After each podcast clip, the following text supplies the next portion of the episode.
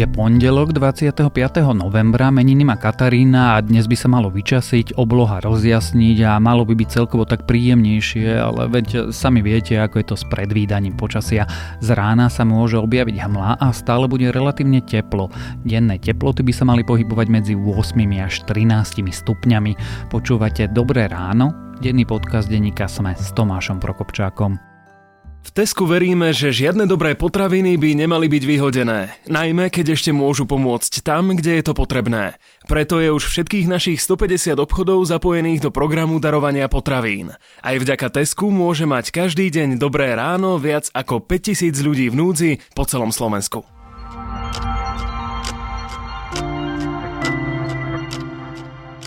A začneme tradične krátkým prehľadom správ. Tender na ochranu správy štátnych hmotných rezerv vyhrala bodorovská spoločnosť Bonul. Veronika Remišova teraz podáva podnet na Úrad pre verejné obstarávanie, aby tento tender preveril. Hmotné rezervy už raz museli podobný tender na 12 miliónov zrušiť práve pre podozrenie, že bol ušitý priamo na Bonul. Úrad pre verejné obstarávanie spolu s Najvyšším kontrolným úradom by mali preveriť aj predrážený gala večer k oslavám 30. výročia Nežnej revolúcie. Podnety podal Juraj Šeliga na predražený program, ktorý bol až násobne drahší ako gala večer z kauzy EUK, upozornil minulý týždeň denník SME. Premiér Peter Pellegrini tvrdí, že aktivity Jaroslava Naďa sú rozsiahlejšie a sú rizikom pre štát. On hovorí, že jeho stíhanie je účelové a teraz pred voľbami sa ho snažia zdiskreditovať, pričom stiť sa mu má šéf vojenského spravodajstva Ján Balciar. Ten podozrivo zbohatol, jeho majetky už preveruje polícia. Pri objave nových peruánskych geoglyfov pomohla umelá inteligencia, ktorá si všimla vzory a línie, ktoré dosiaľ archeológom unikali.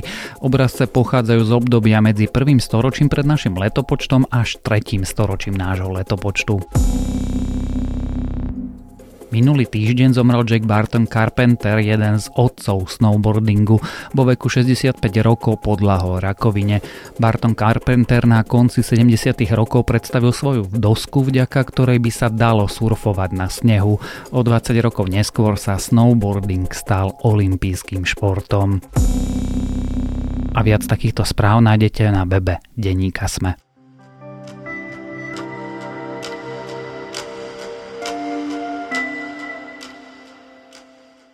Očakávanie je predpokladom sklamania špeciálne, keď sa človek rozpráva o dnešnej opozícii, no keď vidíme za ľudí hovoriť o obrovskom bloku zmeny, vlastne to znamená, že žiadna veľká opozičná predvolebná koalícia nebude. Prečo teda rokovania v opozícii stroskotali, či boli vôbec myslené vážne a aké to môže mať následky na volebný výsledok, sa dnes budeme rozprávať s komentátorom denníka SME Petrom Tkačenkom. Podľa nášho názoru by bolo na v neprospech celej našej krajiny, v neprospech všetkých ľudí, ktorí veria nám, veria opozičnému bloku, veria SAS, Olano, KDH, PS, bolo by to v neprospech.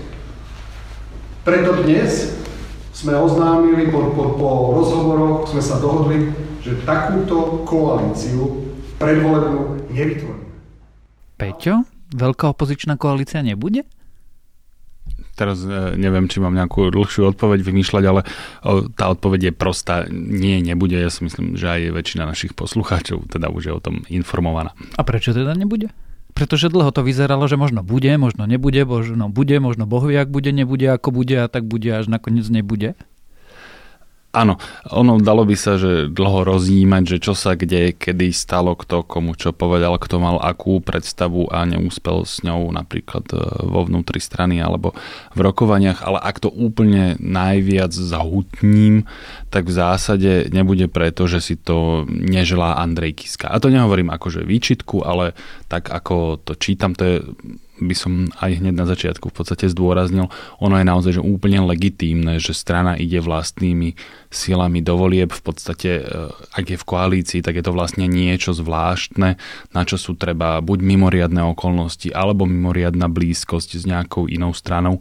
Takže treba aj povedať, že toto rozhodnutie Andreja Kisku je úplne v poriadku a úplne legitímne. Nazdávam sa ja. A prečo si ju teda neželá? Prečo boli tie očakávanie, že možno by si ju aj mohol býval želal?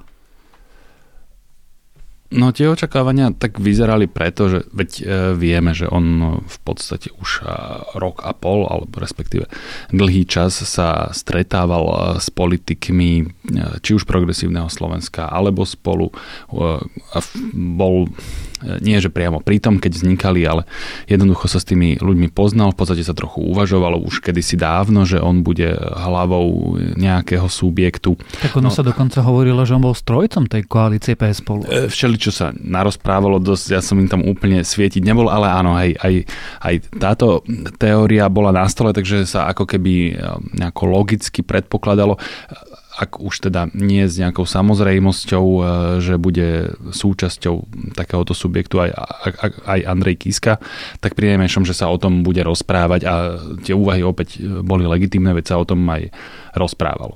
No a prečo teda Andrej Kiska nechce tú koalíciu? No, musel by som byť eh, prítomný na ich štáboch a v ich rokovaniach, aby som to vedel isto, ale eh, keďže tam nechodím, tak eh, môžem sa nazdávať.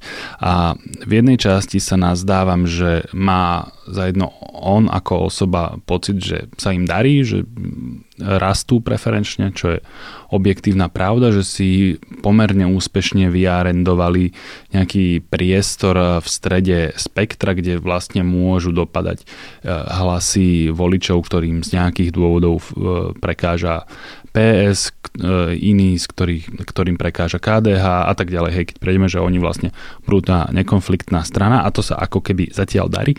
A potom tá druhá teória, respektíve druhý faktor, ktorý tam podľa mňa je, tak sú, a to si treba uvedomiť, že e, za ľudia nie sú len stranou Andreja Kisku, ale naozaj sú tam relevantní ľudia, ktorí odviedli pre tú stranu prácu a ktorí aj majú čo povedať do fungovania tej strany. Čiže keď si vezmem ľudí ako Veronika Remišová, alebo Juraj Šeliga, alebo Jana Žitňanská, alebo Miroslav Kolár, to nie sú akože len tak nejaký hej alebo počkaj a je pokojne možné, že ak napríklad aj Andrej Kiska by sa nechal presvedčiť na spoluprácu, on sa naozaj ešte musí spýtať vo svojej strane a podľa mňa ten odpor k spájaniu tam bol zretelný a silný. Od ľudí, ktorí majú vplyv buď na Andreja Kisku samotného, alebo e, na tú stranu ako takú. Takže tieto dva faktory, keď sa dali dohromady, že za jedno sa nechceli spájať a za druhé sa nemuseli spájať, keďže majú preferencií dosť, tak je výsledok takýto. Keď sme to minulo týždňové spájanie, nespájanie sledovali, tak to naozaj bolo na stole, alebo to bolo len také divadlo pre nás voličov?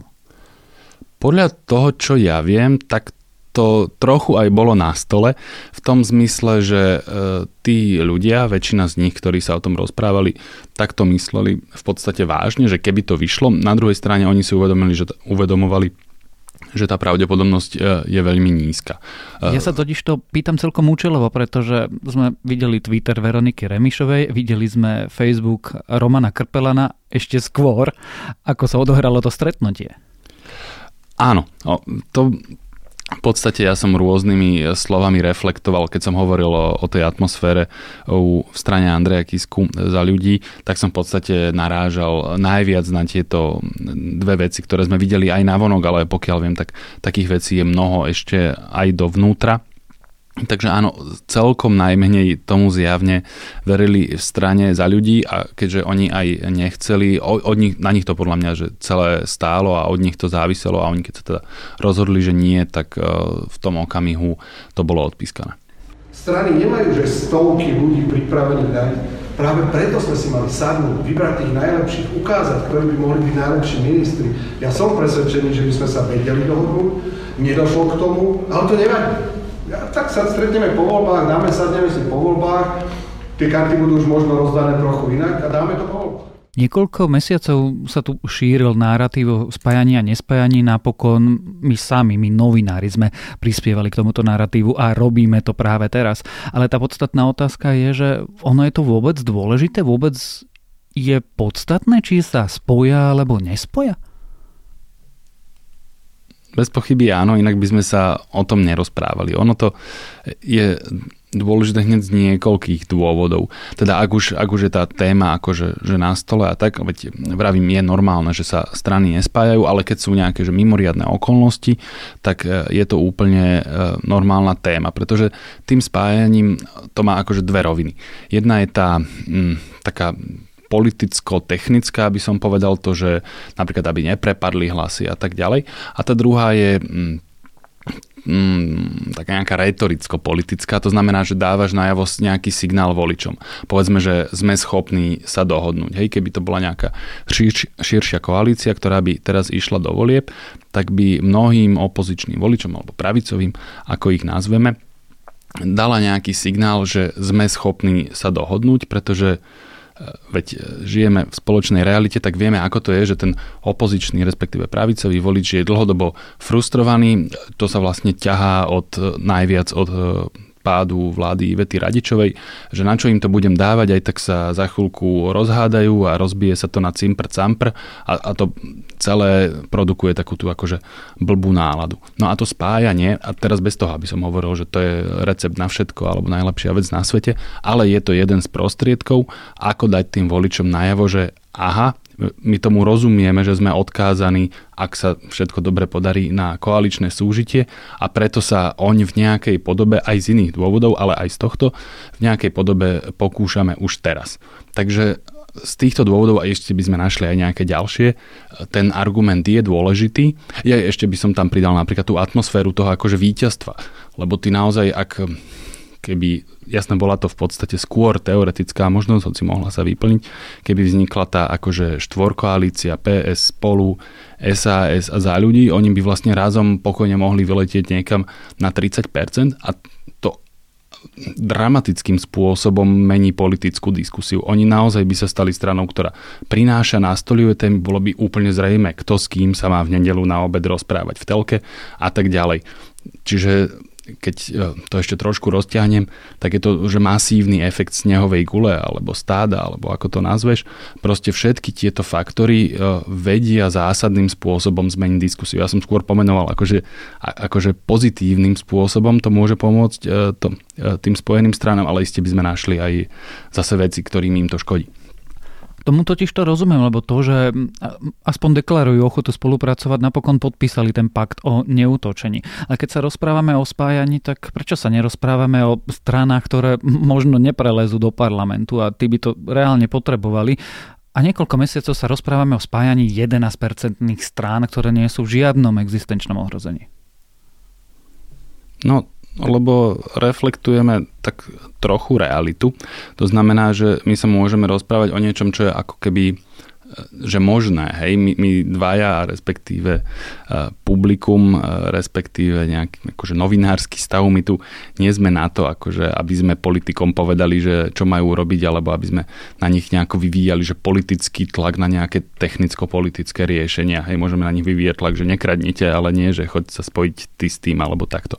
No a tie fakty sú prosté, Oľano vlastne nikdy neuvažovalo o nejakom spájaní v zmysle ako naozajstnej koalície. Tyba rozprávali, kto iný sa má pospájať. Presne tak. V podstate to isté by sme mohli povedať o KDH, niečo veľmi podobné aj o SAS. No ale teraz som vlastne vymenoval e, strany, ktoré ako keby sú najviac ohrozené e, tou 5-percentnou hranicou. No a oni vlastne dlhodobo a jednoznačne dávali najavo, že o nič také nemajú záujem, no tak vieš, na čo my im budeme akože tlačiť, že ale choďte sa vyspojiť e, henten s tamtým. Vlastne by sme potom robili to, čo ako ty si povedal, hej, že dobré rady Igora Matoviča, aby sa henten išiel spojiť s tamtým, alebo inak aby z toho nevyšiel Alois Hlina ako nevinný, tak ten tiež akože posielal dobré rady e, všeli, kde kto s kým sa má spojiť. No, takže tomto zmysle, teda keď už kritizujem ich, tak to aj trošku do našich e, radov by som povedal, že tieto dobré rady by sme si občas mohli nechať pre seba, že naozaj prvoradou úlohou, e, teda prvými, ktorí o tom majú uvažovať a rozprávať, sú tí dotknutí. No a keď nechcú, tak to je akože naozaj ich sveté právo mimo kamier, sadneme si, porozprávame sa o tom, ako vidíme nejaké ďalšie najbližšie naše kroky, pretože ja si myslím práve to, aby sme ľuďom dokázali vliať nádeje, o tom, že my musíme vedieť sedávať spolu aj mimo kamier, musíme sa neustále medzi sebou baviť, snažiť si obrusovať hrany a takto ja vnímam to, že túto politiku dokážeme opraviť a že dokážeme ľuďom dať e, nádej. Čo to mení na tej situácii? Ty si to už trošku naznačil. Veľká kopa bere viacej, určuje narratív, určuje povahu, určuje kampaň a určuje, kto bude kedy kde a ako sedieť v politickej diskusii. To sa nestalo.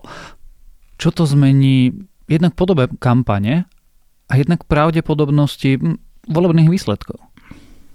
Pokiaľ ide o kampaň, tak e, to vlastne znamená, že sa nám nič nemení. Hej? Čiže ďalej pôjdeme v tom, že budeme sledovať to pretekanie sa o to, kto má 12,1 a kto má 13,3, to je v tom lepšom prípade, v tom horšom, kto má 5,1 a kto má 6,7.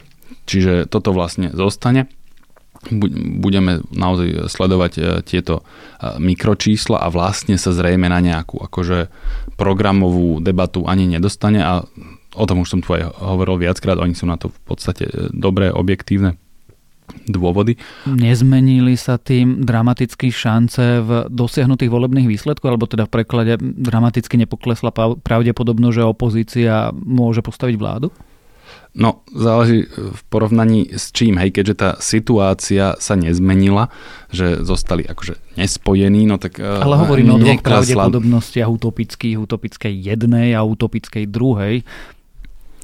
To je veľmi ťažké na to odpovedať, ja sa môžem len nazdávať, takže ja s istou pravdepodobnosťou sa skôr prikláňam k tomu, že áno, keby vznikla nejaká tá superkoalícia, tak e, tá zmena atmosféry by zrejme prispela k tomu, e, aby sa vznikla tá akože mýtická pravicová vláda, hoci treba si povedať, že tie čísla sú tak či onak e, veľmi tesné a komplikované, to znamená, že nejaký akože formát toho, že kto s kým, to ti zase nejako že dramaticky nepohne s tými blokmi ako takými.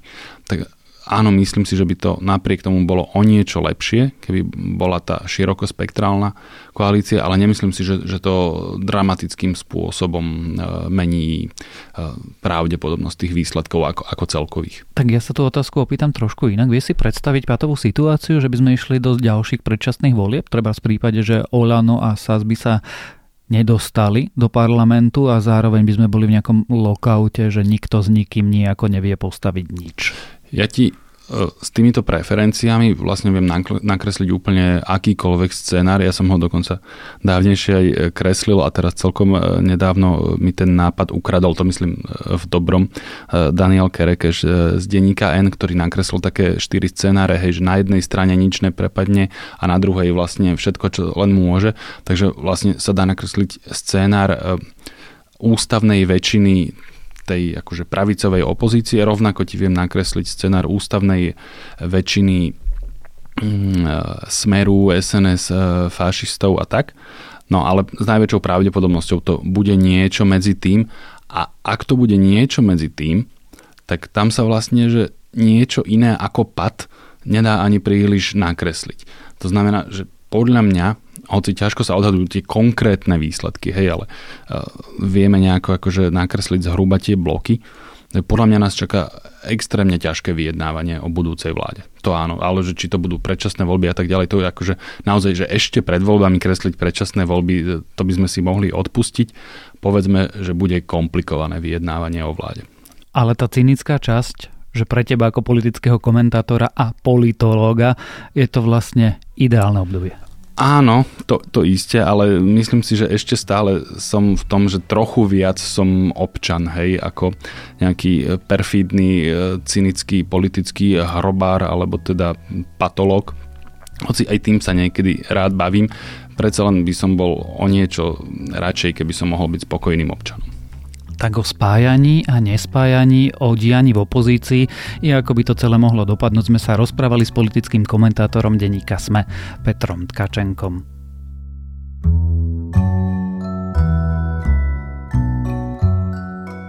Internet bol utópiou a ako každá utopia ktorýchkoľvek čias, ani táto neprežila svoj stred s realitou.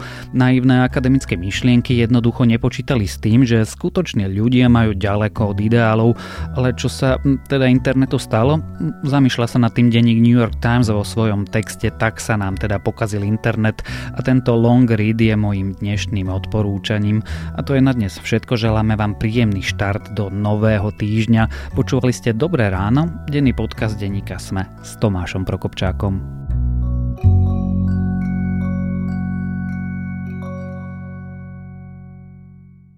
V Tesku veríme, že žiadne dobré potraviny by nemali byť vyhodené, najmä keď ešte môžu pomôcť tam, kde je to potrebné. Preto je už všetkých našich 150 obchodov zapojených do programu darovania potravín. Aj vďaka Tesku môže mať každý deň dobré ráno viac ako 5000 ľudí v núdzi po celom Slovensku.